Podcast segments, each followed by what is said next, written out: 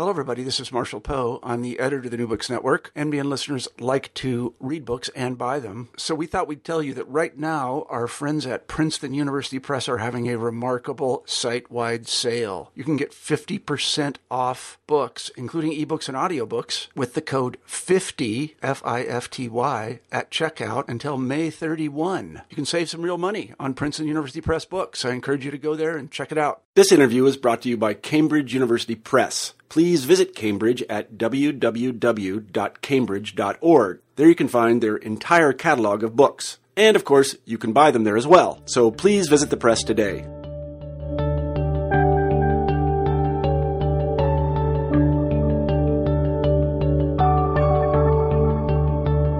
Hello, everybody, and welcome back to the New Books Network. I'm Marshall Poe, the editor in chief of the network, and each week we scour the internet looking for interesting books. And this week I'm very pleased to say we have John Brooke on the show, and we'll be talking about his book, Climate Change and the Course of Global History, A Rough Journey. I was telling John before the interview that I've done a little research in uh, what I would call big history. I think he'll call it big history too. And this is a wonderful contribution to big history. And I really look forward to talking to John about it. So let me say welcome to the show, John.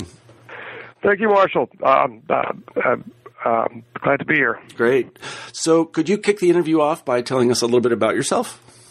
Uh, well, very briefly, I am an historian, uh, licensed in American history, but uh, background occup- avocation and, and, uh, and, now occupation, a, a, global historian. I work at Ohio State University. Mm-hmm. Yeah, did they teach you the secret handshake when they licensed you?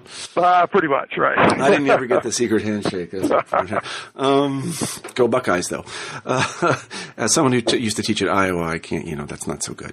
So, in any event, um, so, in any event, would you tell us why you wrote Climate Change in the course of global history, A Rough Journey? Well, this, this is a, a long story. Yeah, I mean, it's. Uh, uh, I mean, it does go back to my to. Um, I, I recently read my my application to graduate school, which I wrote in uh, fall, winter of 75, 70, uh, in, uh, 1975, and. Um, I was applying to an American history program at Penn, and I was thinking in global terms. And um, when I got to Penn, I was told, look, just put that stuff in the background. We're doing American history here, and that was fine, you know. So I, I um, I um, dutifully and, and actually quite joyfully um, worked in the vineyards of American history, wrote a couple books, and at, at that point, having finished my second book, um, decided, eh, you know, I think I'll I'll go back to I'll go back to my environmental history interests, and my current um, uh, employer, at Tufts University, was looking for someone. They were offering, um, uh, they were looking for people to teach in environmental studies. So I launched a course in 19 uh, did, a, did a lot of research summer of 93 and then in the uh, 94, 95 academic year, started a course in global environmental history. And basically, I thought, all right, I'm going to teach one course, and it's not going to be American, uh, the American, the classic American environmental history, which is a great course. But I just felt we have one globe and you know one humanity and uh, one big history, and I want to I want to teach it all together. Um, the deep background on this is I did a um, double major at Cornell in history and anthropology and archaeology. Um, in 1974, 40 years ago this summer, very bizarre to think it's so long ago. I worked uh, summer on an archaeological site on the Mesolithic, which is you know pre-agriculture in Holland, uh, for all summer long, and and um, and I had this so I had this background in prehistory back into the Paleolithic, so I I could handle the, the big time scales that are involved here. So this course, uh, this course evolved out of that background interest, and then uh, around 2005, I started thinking about uh, pretty seriously about about writing a book. Mm. And the book evolved from there, and uh, wrote a draft by uh, 2009, and then revised it and revised and revised it, and um, now it's now it's before you. Well, you're too modest. Perhaps we should say something about the historiographical or even political climate of this book about climate change. Obviously, yeah, it's very yeah, yeah. Um, it's very topical at the moment. Mm-hmm, mm-hmm. Well, obviously, in the you know, it's, it's interesting to think of how that unfolded in, in my own thinking.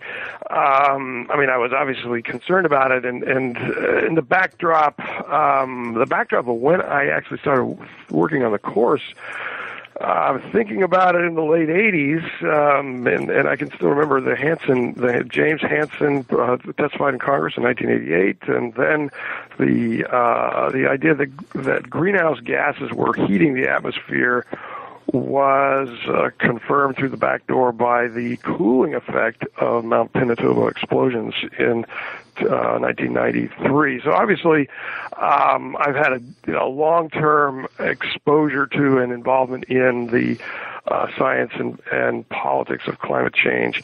Um, I didn't have as as uh, detailed an understanding of it as I do now. I have to say, uh, quite bluntly, writing this book was um, I was gradually beginning to turn the corner to the interpretation I build in this book, which is in essence that um, not only is climate change obviously incredibly important, but and not only have there been climate change patterns in the past, um, but they have shaped the course and trajectory of human history.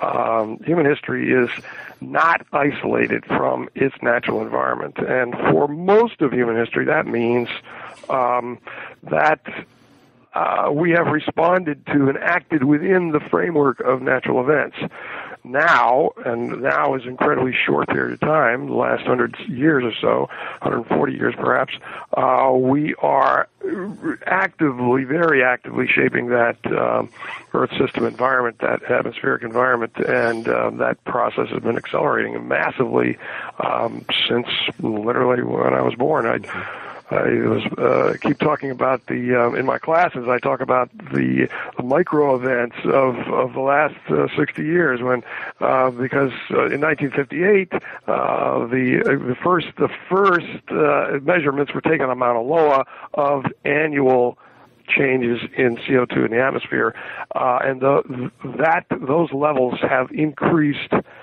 um, more since 1958 than they had since the 1870s. Mm-hmm. Uh, so the last the last uh, last 50 years, um, 55 years, uh, uh, the level of atmospheric CO2 has um, just leapt enormously. So we're scraping, you know, we're at 400 probably uh, sometime.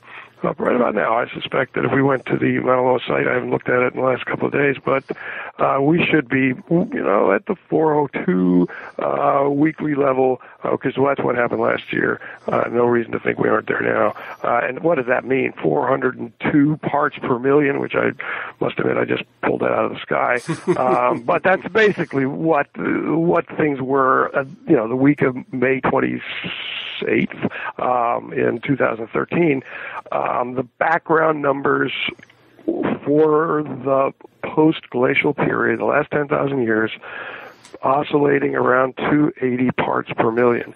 And since, uh, literally since 1958, we have jumped from about 315 uh, to 400.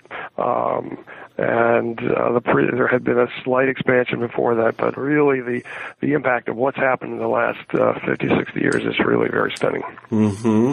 So let's do what historians do best and put some of that in perspective. Your, your book begins an extraordinarily long right. time ago. So uh, the universe, I think, is 13.8 billion years old, and the Earth is about 5 million years old, if I recall correctly. 4.8, something like that. Four, billion, yeah, yeah, it's probably old. maybe changed. I would say 4.56 or something like Don't that. Really billion know, years old, right? right? And then and then Earth is a. I mean, and then life is about four billion years old. Something I'm, of that I'm order. guessing yeah, here. Right. Yeah, and, and they well. are guessing too. That you know, there's uh, many scenarios, and the latest scenarios really are for relatively early emergence of life and, and frequent extin- frequent uh, you know uh, extinctions um, until it finally finally locked in. Mm-hmm. And um, so yes, obviously enormous time frame. Uh, I mean, that's part of the st- part of the the, the the the lesson of the book and lesson of what I try to the way I try to teach it is I teach the entire thing, and I'm afraid my poor students it is it is a little exhausting, but the the logic to this is to is to see how microscopic our place is in that enormous history, and in fact that this the Earth has gone through these incredible environmental uh, crises and transitions that are purely natural, um, and um, we are when we talk about reaching 400 parts per million. Um, in CO2 in the atmosphere, that level has not been seen in the atmosphere um,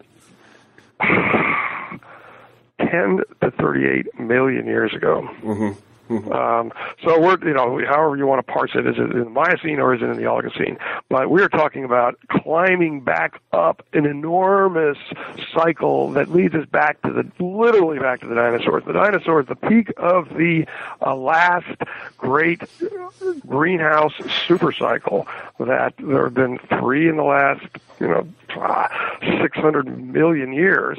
Um, uh, the peak of the last greenhouse supercycle, there were dinosaurs roaming the Earth to the North Pole, um, and the parts per the the were you know somewhere between a thousand and two thousand parts per million in the atmosphere. We have never even vaguely you know, we have lived, we, we evolved in a totally different environment. We evolved in increasingly cooler and, um, uh, we might say cleaner greenhouse, gas environment. And we're rapidly uh, moving toward, when you, talk about doubling and quadrupling scenarios of, of releasing greenhouse gases suddenly um, from from from the Arctic, um, uh, caused by the accelerating pressure of uh, fossil fuel emissions. Um, you know, we're talking about a shift, a sudden, abrupt transition to conditions that have not been seen in you know tens and tens of millions of years, um, and that could happen in a century. And now that's that's abrupt by geological scales.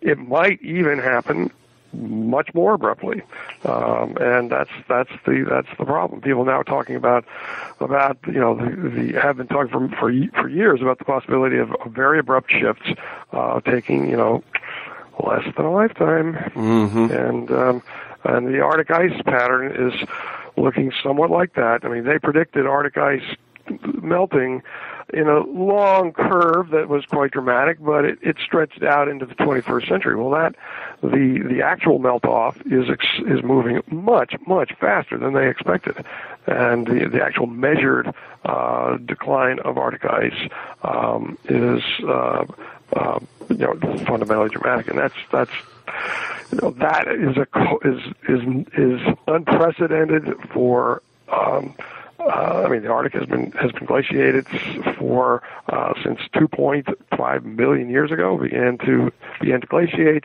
Uh, we haven't had a totally you know deglaciated Arctic um, for you know, for over over you know probably over two million years, um, and uh, you know keep in mind the species, modern, anatomically modern humans, are only 200,000 years old. Um, so, um, you know, our when we think about history, we think about what happened, um, you know, what happened uh, in World War II. We worry about what happened in World War One. We worry about the, you know, the, the shape of the Industrial Revolution. We worry about what, you know, the cause of the Civil War, the cause of the American Revolution. But this is this is these are incredibly important political events of the last you know, eight to ten generations. Mm-hmm. Um, we're talking about um, time scales that take us back uh, 500 to 1500 to two, three, four thousand generations, um, obviously more. Um, and uh, um, but in terms of you know, Earth systems, we live in an Earth system, and and it it has its chronologies, and we have we have ours, and that's part of the disjunction in the current debate, which is people can't really imagine these huge systems shifting that rapidly. And the lesson of the last 30 years in climate science is that these systems do shift that radically, that rapidly, and nobody wants to hear that. Mm-hmm. And I, I personally don't really blame them. Who wants to, who wants to deal with you know a fundamentally changed world? Nobody really wants it. I mean, nobody really wants it. Nobody wants it. You know, we we can, nobody wants to even think about it. But um, and certainly not the scientists who, who discovered it. But the reality is it is out there, and it's not it's not uh, something that somebody's made up, um, and uh, um, uh, it's not an unnatural reaction for the for the first timer coming to the material to be utterly frightened by by the the, the specter of what could possibly happen. hmm So let's tell a little bit of the story. Why don't we start with the moment at which, um, well, the conditions under which life appeared on Earth. The, the thesis of the book, if I could say most generally, is, is that climate, broadly construed, that is the temperature and the condition of the atmosphere, what's in it, uh, that sort of thing, the amount of water uh, available, um, you know, uh, methane in the air and oxygen in the air, CO2 in the air. Th- this has had a very important uh, impact on uh, what forms of life evolved, how they evolved, and when they evolved. So um, it's it's this this is really the sort of causal moment in the book. So can we begin by talking about you know, the origin of life? Right. Well, we can. Yeah. I, I must admit, I don't. I, mean, I do talk about it, but I don't spend a huge amount of time on it. Um, I mean, the origins of life um, uh, are a matter of, of a debate that I must admit I don't want to get too too too far into because because it's a it's it's a, a complex uh, and shifting battlefield. Um, but what what is what is key is is the um, um, is the what I, what I like to focus on are the the wider what I like to call Earth system context of um, not just the the origins of life um, in its uh, you know, prokaryote forms, but uh, which you know which are which are the things that are you know, fundamentally, uh, you know, obviously that is incredibly important. Though some people argue that you know some of those prokaryote forms were potentially you know emerging on other planets, and it's not really that dramatic that they happen. What what is dramatic is that the Earth system developed um, uh, its own its own structure and history. So the Earth, if we do a transect of the Earth, it looks internally different from Mars and Venus uh, because we developed a uh, an active living Earth. Uh, in other words, the the outer and the, the driver to this is a is a very simple process, which it, it's simple when you when you kind of put your head around it, which is that in the in the outer core of the the molten outer core, there is this constant process that's been happening since the beginning of the Earth, which is the sorting out of the of the elements, and basically, very simply, heavy stuff falls down and light stuff comes up. And so we have a heavily we have this iron nickel core and this con- this process of differentiation of light and heavy elements means that there's a, a you know, we developed a crust on the on the edges of the earth, we developed an atmosphere around the outside of the earth, and then a convection current began to develop Mm-hmm. inside of that that outer core, and that drives enormous. Uh, that is the life of the planet, and in it in the in the longest terms. And and as that system matured, um, it created contexts in which uh, tech, in, in which tectonic processes, meaning continents, uh, began to develop and then be subducted and. Um, so the the uh, what I found dramatic is is how these you know the debates about how these processes line up, um, life evolving in um, um, uh, and shifting rapidly from um, essentially uh, from so-called uh, prokaryote to eukaryote forms, um, much more cellularly complex forms, um, as the um, in the context of a dramatic. Literally events in in the Earth system as as atmosphere as, as atmosphere. Um, well, let's, let's first first focus on on the the uh, the, uh, uh, the the the tectonic sort of uh, processes. Those the first eruption of those processes and really you know, continental formations uh, may have set the stage and created the context in which this relatively rapid transition of from prokaryote to eukaryotes evolved, and then that itself may have contributed to. this debates about that. How much did the emergence of um, uh, oxygen producing life forms uh, change the atmosphere itself. So, and and they talk about great oxidation moments, uh, which are taking millions of years, but great oxidation shifts, um, and they occur at either end of uh, the Proterozoic. So we have a Paleoproterozoic crisis and a Neoproterozoic crisis, and in between a fairly you know, roughly billion, billion and a half years of stability with fairly simple life forms. Um, and then the the uh, what I find most dramatic is is that uh, is that Neoproterozoic crisis in which um, uh, a whiplash of tectonic uh, uh, you know, your Earth system, uh, geological forces interacting with the atmosphere, um, interacting with the rapidly evolving biology, um, um, seems to put the Earth through a series of intense glaciation um, uh, episodes called the snowball Earth periods, uh, when the stresses of that of this whiplash between very warm and very cold um, conditions over several um, several million several tens of millions of years uh, led to the rise of not just multicellular forms but you know uh, chordates and um, uh, complex life forms that um, visible life forms. Um, Stephen Jay Gould uh, called the Tafoka wrote a book years ago called The Burgess Shale about the complex life forms that emerged during this Cambrian period, um, and a great event-based transition.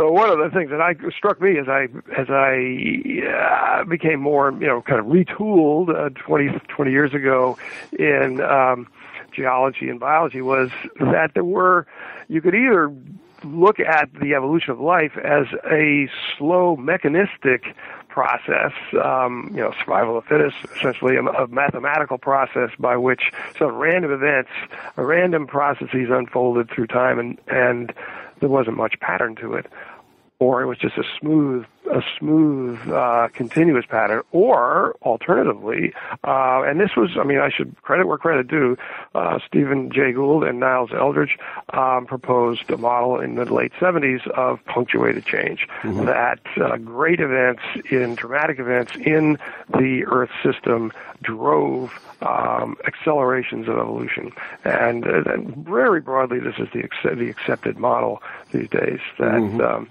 um, that uh, that there's a very close connection between the evolution of life as we know it and um, the evolution of the planet, uh, the history, the specific history of the planet, and that, that as we can talk about the American Revolution and the Civil War and World War One, World War Two, and the rise of parties as you know events in American history, uh, but we can also talk about events in Earth history that matter. We all should know about them, and two of them are the Paleoproterozoic the crisis and the Neoproterozoic crisis, um, as well as the arts of life during the um, Hadean uh, Archean transition. Mm-hmm. Well, let's jump forward a little bit and talk about uh, the emergence of humans or humanoids yeah. or hominins or whatever right. we might call them. Yeah. How, how, does the uh, climate play into that? That's right. about 200,000 years ago. We get right. uh, modern humans or behaviorally modern humans, I guess. Well, yeah. I mean, the, the I mean, the other way to look at that is is um, is to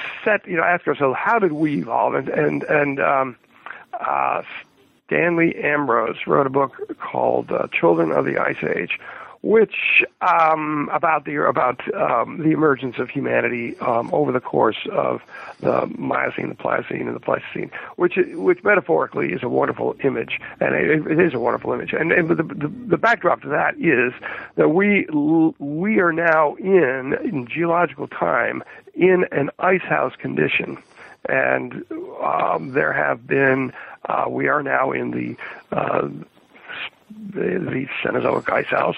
There was a uh, uh, essentially a, a, a, Mesozoic, a Paleozoic, Mesozoic ice house, and then there were the ice houses of the the, the end of the the uh, Paleoproterozoic, um, the, the yeah the Paleo Paleozoic. Um, my point being broadly that we are a product of of a long-term cooling process unfolding over since about you know it probably began before 65 million years ago um, and has been unfolding. You know, it, it, it, it's part of an internal cycle to the to the to the Earth system. Um, certainly accelerated by various processes, um, but uh, the last the, the the rise of humanity can be. Uh, broadly patterned, it's patterned by um, very, very significant events in the um, this long-term cooling that's been unfolding over these millions of years. So we don't get into mammalian evolution, but all this whole cooling process has led to the rise of mammals uh, and other aspects of, of the modern biosphere that we take for granted. And then we came along in um, uh, under you know certain specific pressures in eastern Africa um, during the uh, the Miocene, Pliocene, and Pleistocene. Um, and uh, so benchmarks, um, benchmark points being you know the onset of of um, uh, Arctic glaciation, among others, um, at 2.5 million, probably led to to the the um, uh, drought conditions in eastern Africa, acceleration of need for um, uh, habitat stress and some kind of adaptive adaptive reaction. And one of those adaptive reactions was proto you know, pre-human populations beginning to use tools more effectively and to uh, scavenge scavenge uh, uh, kill sites where uh, where big cats, lions have killed killed uh, large large animals out on the on the, on the, on the savannah and get fat for their children. Brain size expanded, mm-hmm. uh, and um, and we get smarter, small, hobbit-like, uh, uh, so-called Homo habilis emerging out of that.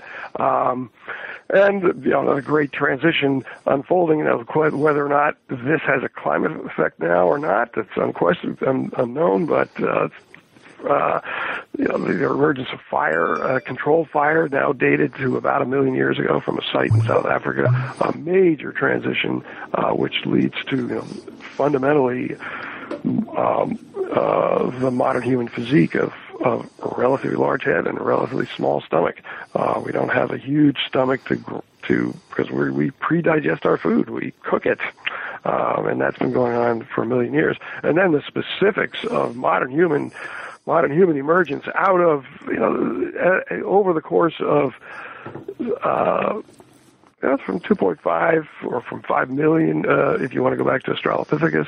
Um, specific climate pressures uh, in eastern Africa driving uh, adaptive change and increasingly um, uh, change that led to an increasingly um, uh, generalist approach. Essentially, you beginning to under under to, to rather than being specifically committed to one strategy, being able to figure out different strategies to make essentially to make a living, to survive, to survive, and to to reproduce. Um, but it looks pretty clear that there were, if we think about the origins of modern humanity, as you just you, you were asking about 200,000 years ago, very very intense droughts in eastern Africa, leading to very small bottlenecks of human population, out of which, in in in, in which, with very reduced populations, particular genetic traits uh, spread very fast. And in the wake of these mega droughts, we have the first evidence of anatomically modern humans um, in eastern Africa at um, at 190 and 160 um, in uh, the earliest modern human um, sites in Ethiopia, uh, which is a very dramatic moment. Mm-hmm. Well, let's jump forward again, and our time periods are getting smaller and smaller. Yeah, I'm sure the listener will notice things are speeding up. So let's jump forward again to uh, what I think is the most, uh, I don't know it's the most interesting, but I, I was going to use the word confused because we don't exactly know what's going on, and there's been a lot of scholarly attention to it. That is the uh, origin of, um, and I don't even know what to call it, there's so much debate going on. Sedentism, uh, agriculture, uh, horticulture. Right. Uh, I don't know, cities. Right. Uh, right. You right. you you pick one. well, you know that's the, therein lies. You know, it's pretty clear that you know, you know, agriculture was. It's probably it's probable uh, that agriculture was. Um, pretty much impossible during the ice ages. When you have CO2 down there at during the ice ages, CO2 was about 180, and there is a pretty good 180 parts per million, and a, a pretty good argument to be made that those conditions, um, it's people have done experiments, um, simply agriculture was impossible. What is striking is how rapidly agriculture begins to develop um, as soon as the conditions shift and so we have a combination during the last warm up, which happened. Um, first, we have a little. We have we have a brief uh, kind of uh, period of warmth that lasted about a thousand years, and then a cold, a thousand years of called the Younger Dryas, where things suddenly cool down again, caused by the impact of fresh water into the North Atlantic, stopping stopping uh, great uh, ocean currents and shutting the whole system down again. You have to think of the system of warmth that's driven by massive ocean currents as well as by by atmospherics. And the the, the, the ocean currents stopped suddenly, and because of fresh water suddenly being dropped out of the melting glaciers into the North Atlantic, and you know, it took about a thousand years to recover. But as that as that transition, uh, as, as things warm up fairly rapidly, about 9600 BC, um, we then get movement toward agriculture in particular locations and in under what circumstances. That's therein lies the problem.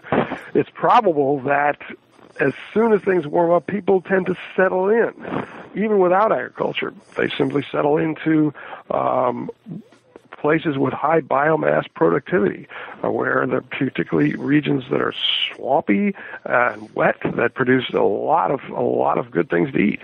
And uh, this is called the Mesolithic. Um, this is a period where they are.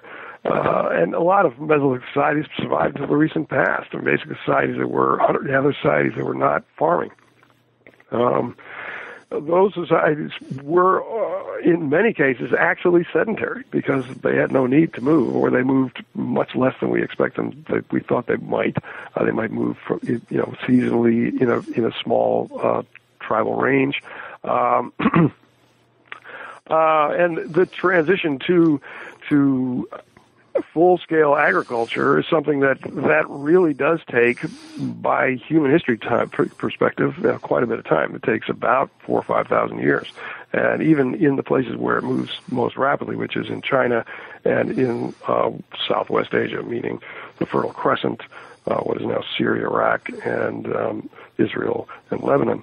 Um, and uh, you know, it's, it is a complex story. It's not a simple story, but it's one that that, that really has two phases. One, the the, the um, experimentation with horticulture uh, by in a society that uh, or you know increasing dependence on horticulture, particularly involving women's labor. It looks pretty clear that women were doing that work and men were still hunting and herding, um, and then a transition to full scale what we call traditional peasant agriculture. Sometime uh, in the last, uh, sometime between say uh, 6,000 BC and 4,000 BC in both China and in Southwest Asia um, and uh, um, by by 4,000, 3,000 BC, U.S. societies that are um, we could more or less handle. I mean, they would be pretty strange if we dropped into them, but anybody who's kind of got a back understanding of you know people live in in mud walled mud walled cities and mud walled mud walled villages, and they use cattle for various things, and and there's no electricity. um, you know, conditions like this were not uh, existed in the 20th century. Um, uh, it wouldn't be impossible to live in these in these contexts. Um, uh, and the climate context for that really is is one the warm the, the warmer conditions, but two, what I stress in the middle part of my book is not just that the Holocene, the last, which is the last 10,000 years, has been a warm period, but it has had a pattern to it. And so much of my story, uh, my analysis, is about the pattern of climate change since the end of the ice ages. Um, that is nowhere near as deep as that as the patterns of the of the Pleistocene and of the grand structures of Earth history running back to the origins um, of of the Earth. But but it has a pattern, and those patterns have affected the the health and the welfare of uh, human human societies. Um, uh, as they become more and more dependent on agriculture and become more and more concentrated in uh, the exciting places like cities. Uh, cities are a fun place to live, but they're also uh, they they have an environmental footprint, uh, and they're also dangerous places because people tend to get sick there uh, in, the, in the in the not so distant past. So um, much of the book is focused on the the uh, the shape of climate change um, in um, a fairly specific century by century analysis um, for, uh, uh, to argue that there that it has a pattern, and those patterns um, relate to periods of, of florescence and periods of crisis in uh, the history of agricultural societies over the last eight to nine thousand years. Mm-hmm. Mm-hmm. Well, let's uh, talk a little bit about that pattern. I mean, I should also say for uh, the careful listener, will obviously have noted that we have now crossed the boundary into uh, what historians would call historical time because now right. we have written right. documents. This is usually right. where uh, your uh, Western and Eastern Civ uh, classes will begin.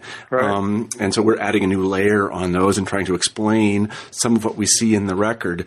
Um, so there'll be actually we can talk about familiar historical events now, not only the rise of cities in the Near East, but uh, you know actual empires, the so the, the Greek Golden mm-hmm. Age, and then the mm-hmm. Romans, so on and so forth. I'm sorry to be so Western centric, but go ahead and talk about that pattern and uh, take us through that. Right. It's really quite a short period. Um, yeah, so, so yeah. we can we can actually sensibly speak about it. It's, right. a, it's a quite a short period of, of three or four thousand years. So go ahead. Right. Yeah. Well, it, it it's sometimes easier to do this visually, but yeah. we can't. But in, in essence, we have to think of of the last four to five thousand years as already a cooler period than what had occurred previous to that.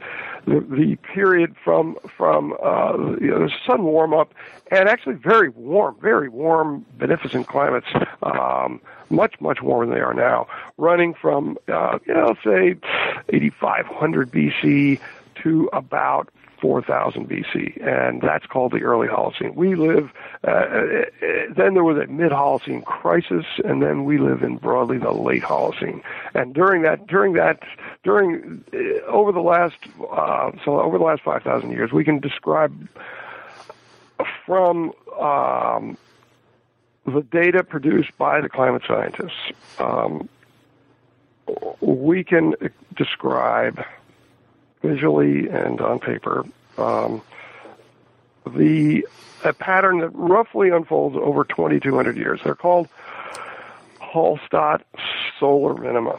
Um, and so these Hallstatt solar minima, which broadly means the sun has a has an oscillation to it, and so it, it's solar solar solar shifts are extremely important, and the the um, there is an active analysis of how the solar output has has has evolved over the last 10,000 years, um, and once we get cool enough for those solar solar influences to become significant, happening around 5,000 years ago, um, they determine the course and pulse of of human human welfare, really.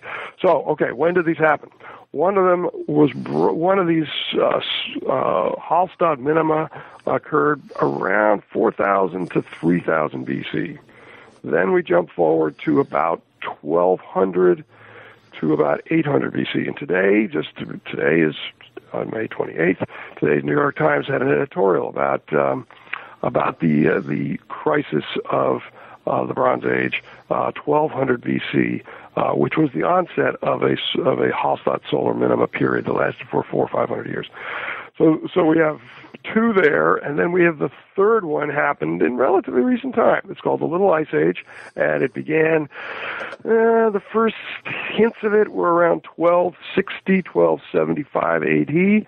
Um, it it um, reached its depths. Um, around 15, it suddenly got much, much severe around 1560, uh, and all during the 17th century, we have historically low periods, including the so-called Maunder minimum of the late 17th century, when people were beginning to look at the sun with telescopes and burn their eyes, and um, and they started looking at the sun, and slowly they started seeing sunspots, and um, uh, there hadn't been any.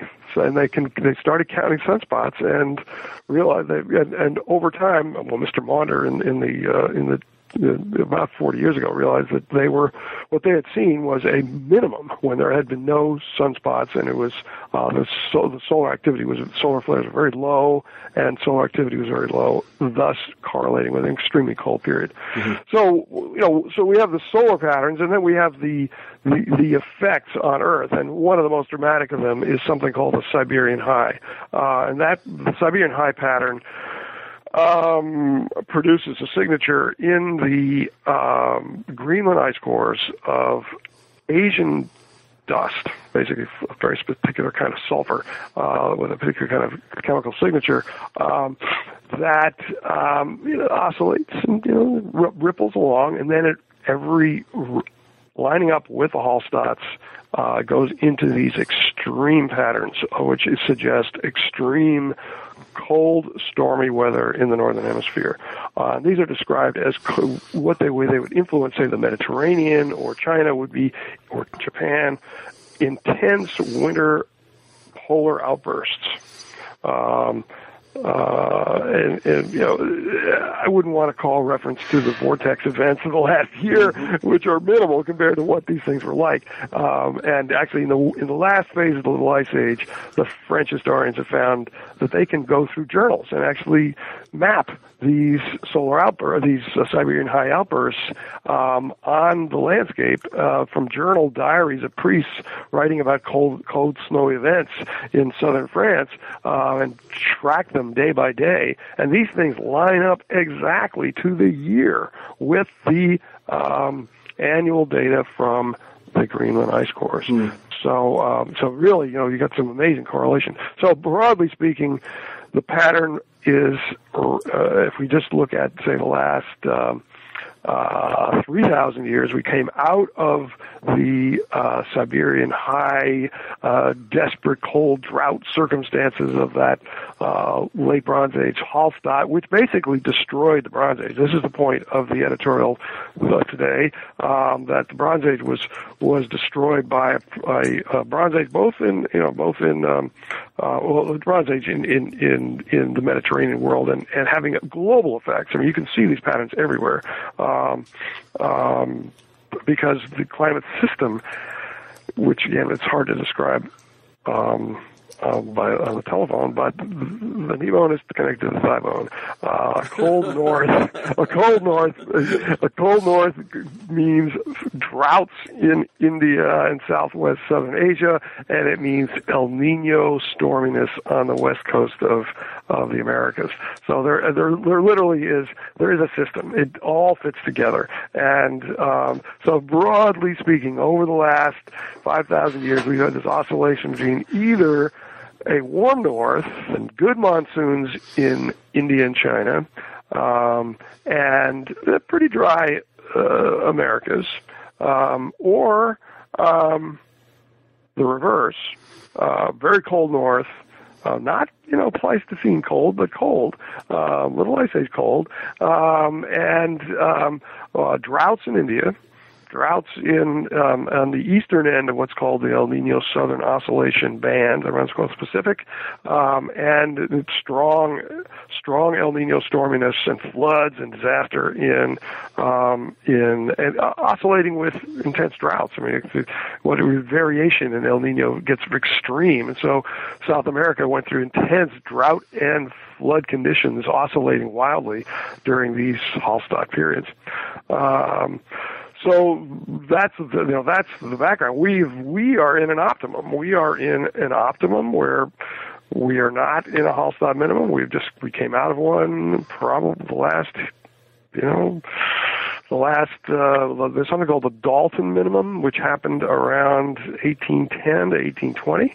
Uh, that's the last of the Little Ice Age minima uh, kind of um, a last uh, horn blowing of that of that cycle in the soul in, in, in the in, internal workings of the sun, um, which you know created cold conditions um, in the turn of the, the turn of the, the early 19th century. But since then, solar solar influence has been higher uh, to some degree. Um, you know, it's, higher, and um, we we're in an optimum, not unlike the Roman Empire and the Han Empire were in an optimum. I mean, really simply, the Roman Empire is bracketed by um, the great ages of empire in both um, the Mediterranean, Southwest Asian world, and uh, the uh, and in the Han, in Han China is distinctly bracketed by um, the optimum conditions of roughly 200 BC to 280. AD. Um, and then what what you have is a, a, a secondary pattern in between these grand minima, there are secondary minima, and one of them shaped the Dark Ages of uh, this uh, broadly 400, 450 AD to about 900 AD of a of a, a, moderately cold period, and that it's there's new there's all sorts of consensus emerging that that had its decisive effect on the decline of the Roman Empire. Broadly, the shift toward colder temperatures and uh, wetter conditions in in um, uh, broadly in Europe undermined the wheat economy that underlaid the wheat, wine, oil economy that underwrote the Roman Empire. Uh, you couldn't couldn't grow the stuff as far north as you could and as had before, and it undermined the economic basis of of the of the um, the outer edges of the empire. Mm-hmm. Um, and and then if you go to China, China has a very China has a very complicated climate history, um, which is is uh, doesn't quite fit exactly this model, but because of the influence, there's a complication of how the monsoons are shaped by both the Indian Ocean and the Siberian High and, and events in, in the North Pacific. But what is pretty clear and really quite amazing is every single dynastic crisis in Chinese history, as far back as you want to go, is shaped by a can be aligned with a dramatic drop, a crisis in the climate. It doesn't mean that every climate drop caused a crisis in an imperial crisis in China, but but every computer crisis is connected to a climate crisis. Yeah, yeah. And uh, very simply, the mandate heaven is withdrawn.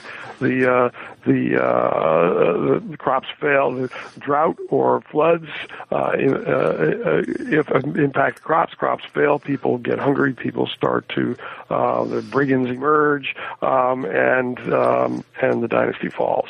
Um, and every now and then, in the in the in the Middle Ages, the, the Mongols came out of came out of the north. Mm-hmm. Um, the nomads came out of the north and uh, created some some very dramatic, uh, specific events in, in China's incredible history. Mm-hmm.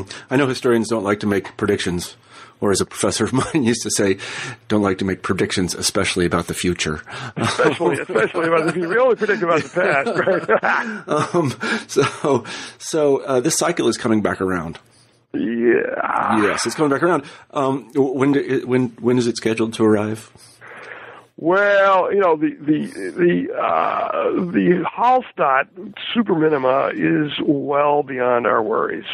You know, it, it's if we it's that this the um, uh, the Hallstatt pattern uh, if it still is if yeah if we haven't overwhelmed it by our own. Mm-hmm. I mean, it's it's it's highly likely uh, that we've overwhelmed natural the natural signal.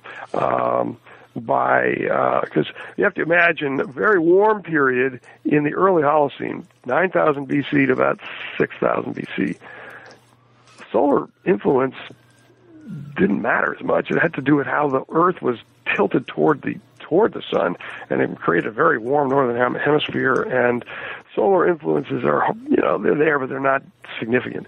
Once you get, once orbital structure, basically the, the orbit, when I talk about orbital structure, that means the way the Earth is oriented toward the sun, either by its tilt or by its, the shape of the orbit, um, or by where the seasons are in a cycle. The seasons shift around the orbit.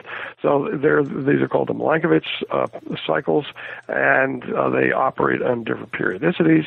And the one that matters for us is precession, and we have been you know, moving toward a cooler pattern that that allowed these solar cycles to have an effect starting around five, you know six five thousand years ago.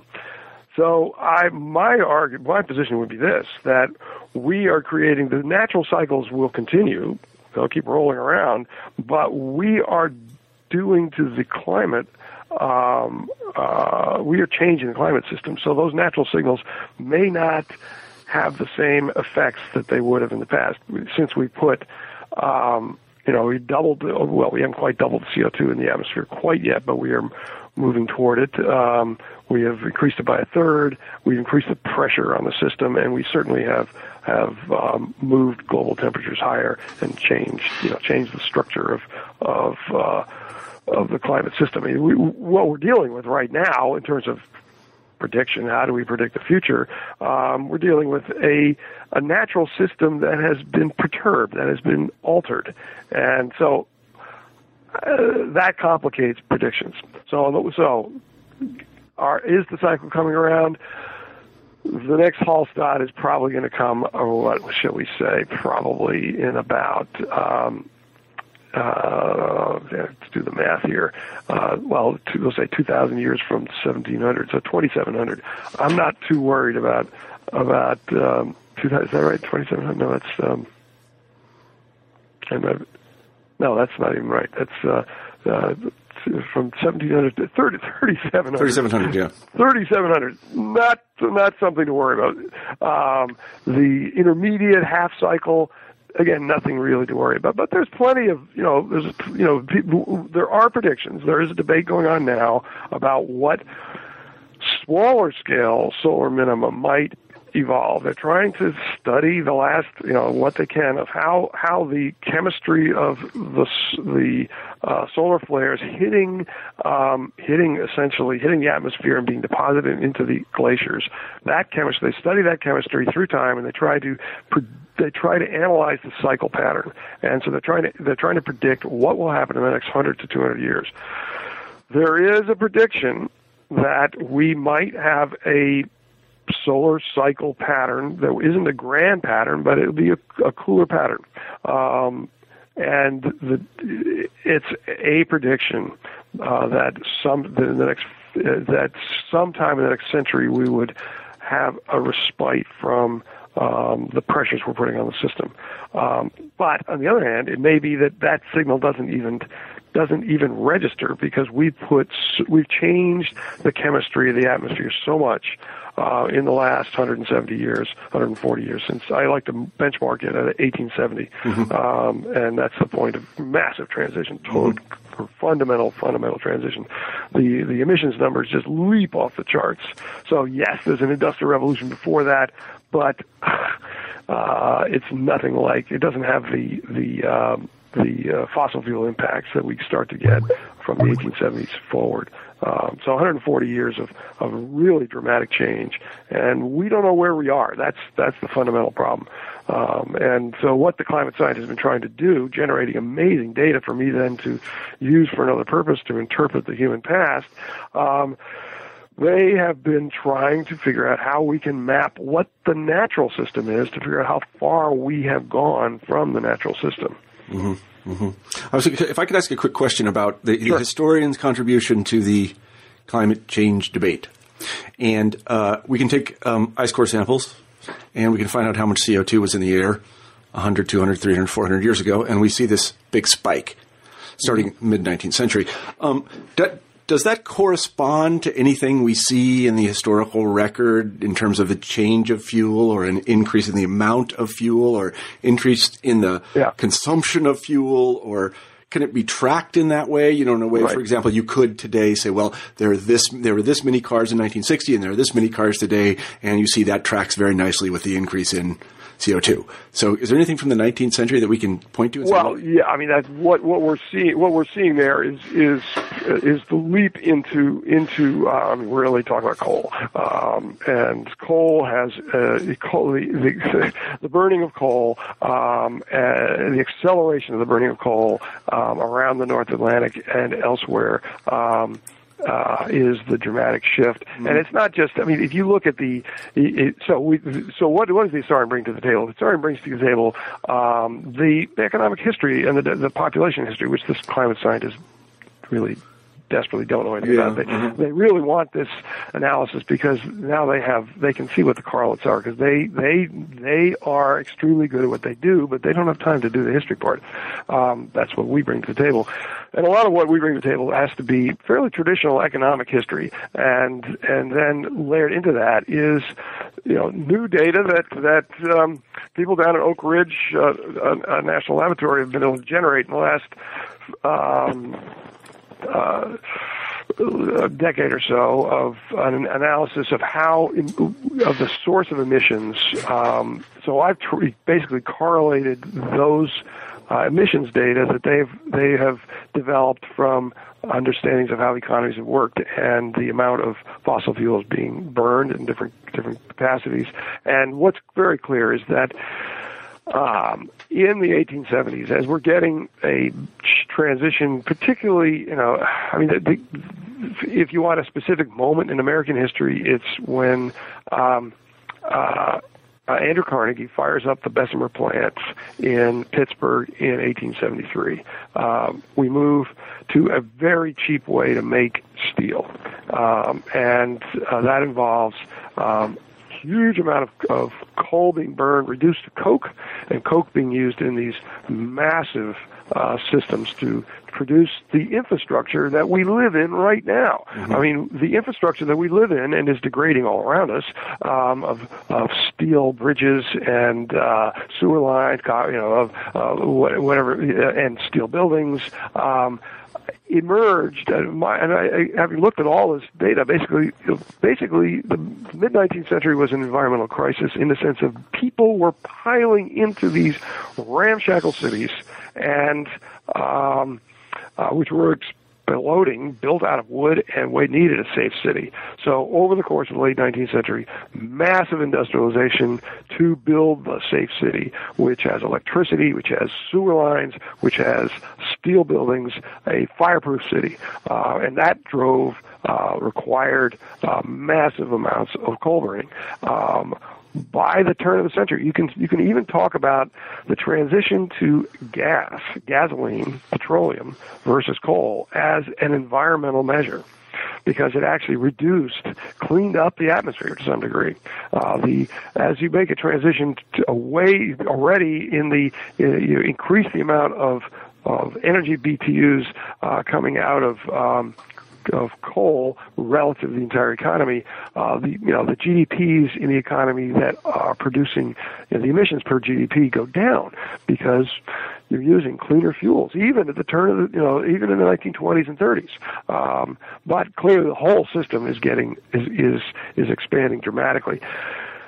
What we also bring to the table is an analysis of economic supercycles, and if you go on the web and you look for the term uh, modern supercycle, it'll bring you to an analysis of the modern economy with one big supercycle expansion from the 1870s to the beginning of World War One, a contraction that runs from World War One to the end of World War Two, and then another huge supercycle expansion that leads down to uh, when I was a sophomore in college, 1973, um, and then a contraction uh, that uh, would shape much of our adult lives.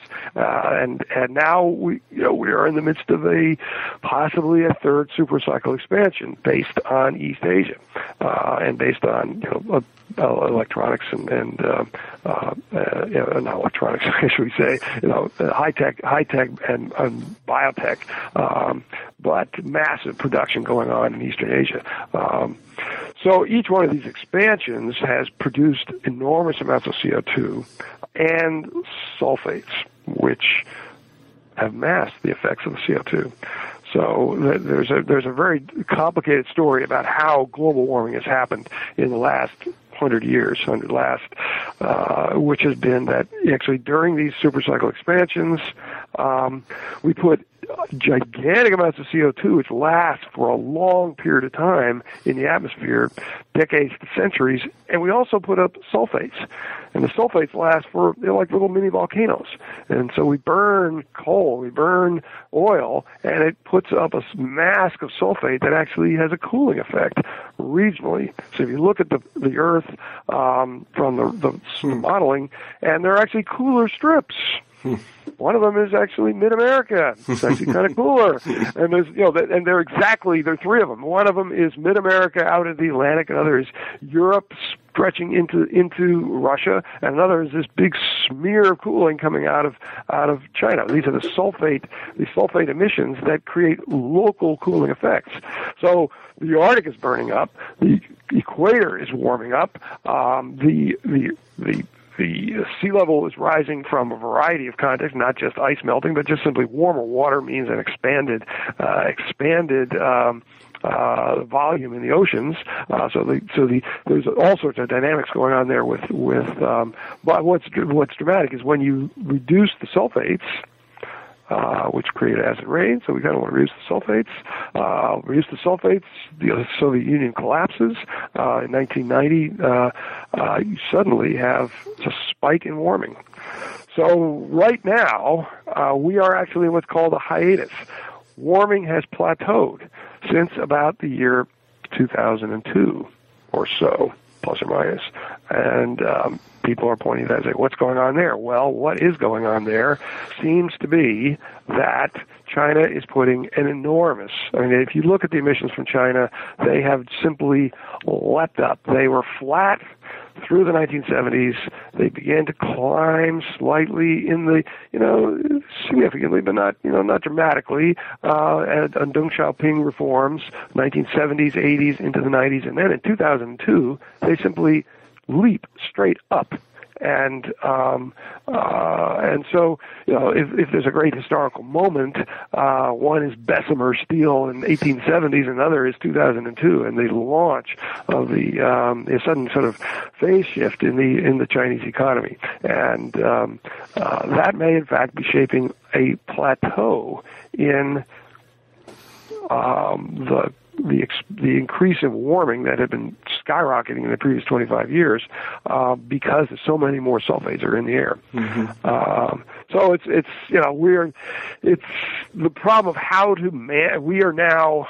Um, in a situation where we don't just manage our households and manage our towns and cities and our countries, we have to manage the globe. And not everybody wants to do that. Not everybody can see the patterns and accepts the idea of the patterns um, that drive this analysis. But very clearly, we have shaped a we have interfered in the in the Earth system to the degree that we are responsible for um, its uh, safe management. We have to figure out ways to to to to turn the thermostat, and one of those is to you know radically control the burning of coal.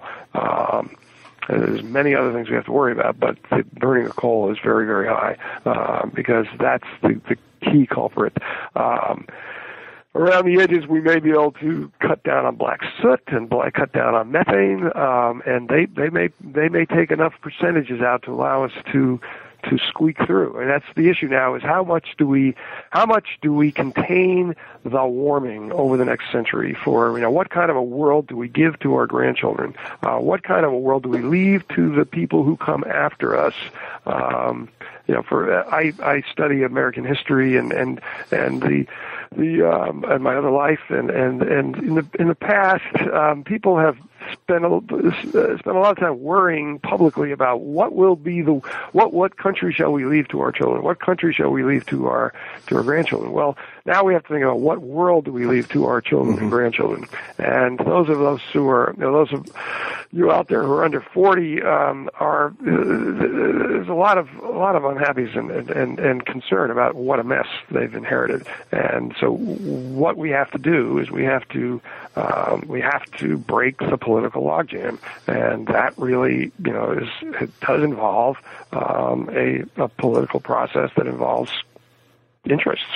Mm-hmm, mm-hmm. Cheap well, energy, cheap energy is good. Cheap energy is is is nice, and it makes my life easier. And um, uh, but it comes at a cost, and that Yeah. cost may be beyond what we can handle. It reminds me of what uh, someone, I think they were trying to be funny, but there's an element of truth that the best way to um, uh, limit your consumption of things is not to consume. it's high impact man. Yeah, yeah. my wife just reading said he had, he, he had a uh, or impact man. I think. Yeah. He- yeah. Right. Right. So anyway, thank you very much for writing the book, and thank you for putting all of this in context. It's a it's a terrific book. We've been talking with John Brooke about climate change and the course of global history, a rough journey. So, John, let me close the interview by asking you our traditional final question on the New Books Network, and that is, what are you working on now? Well, I am doing uh, a variety of things. One thing I'm doing is writing a little blog that I'm putting on to gradually. It'll take uh, putting a few blogs up and, and probably doing this once every two or three weeks um, uh, on the Cambridge site to kind of keep uh, keep. Um, uh, commentary on current events and my, and my book. Uh, so if you want to go there, that's it'll be continuing uh, text uh, text uh, thoughts about about uh, where we are. And but I'm also um, kind of shifting back to um, back to American history, and I'm I'm working on a a project um, since. Um, you know, slowly starting in 2010 and now more and more accelerated um, on what I consider to be the causes of the Civil War. Basically, the causes of the American Civil War um, have to be seen, you know, in a shift in Northern public opinion. The South would defend slavery no matter what. So the problem is, when does the North uh, suddenly, and I would suggest it is, it is a sudden process in the early 1850s, uh, change enough of the North change its opinion to scare the South into seceding, and um, and uh, so I, it's a very specific analysis of how culture and politics interact. So I'm trying to bridge a gap between cultural history and political history, focus on uh, the early 1850s, um, and uh, Harriet Beecher Stowe, and and uh, even Stephen Foster, a songwriter, um, played a key role in here, and and uh, uh, so I'm looking instead of having gone having just done a project that took me into thousands and tens of thousands and millions and billions of years. Now I'm looking at months and days uh, in the early 1850s. Mhm. Well, I wish you luck with that project. Uh, let me tell everyone again we've been talking with John Brooke about his book Climate Change and the Course of Global History, a rough journey just out from Cambridge. I hope everybody has a chance to go and look at the book and perhaps buy it. I really encourage you to do that. So, John, let me thank you. Okay, thank you so much, Absolutely. Marshall, for having me on. And let me say to everyone who listens to this podcast and all the podcasts on the New Books Network, thank you very much for your support and for listening in, and I hope everybody has a great week.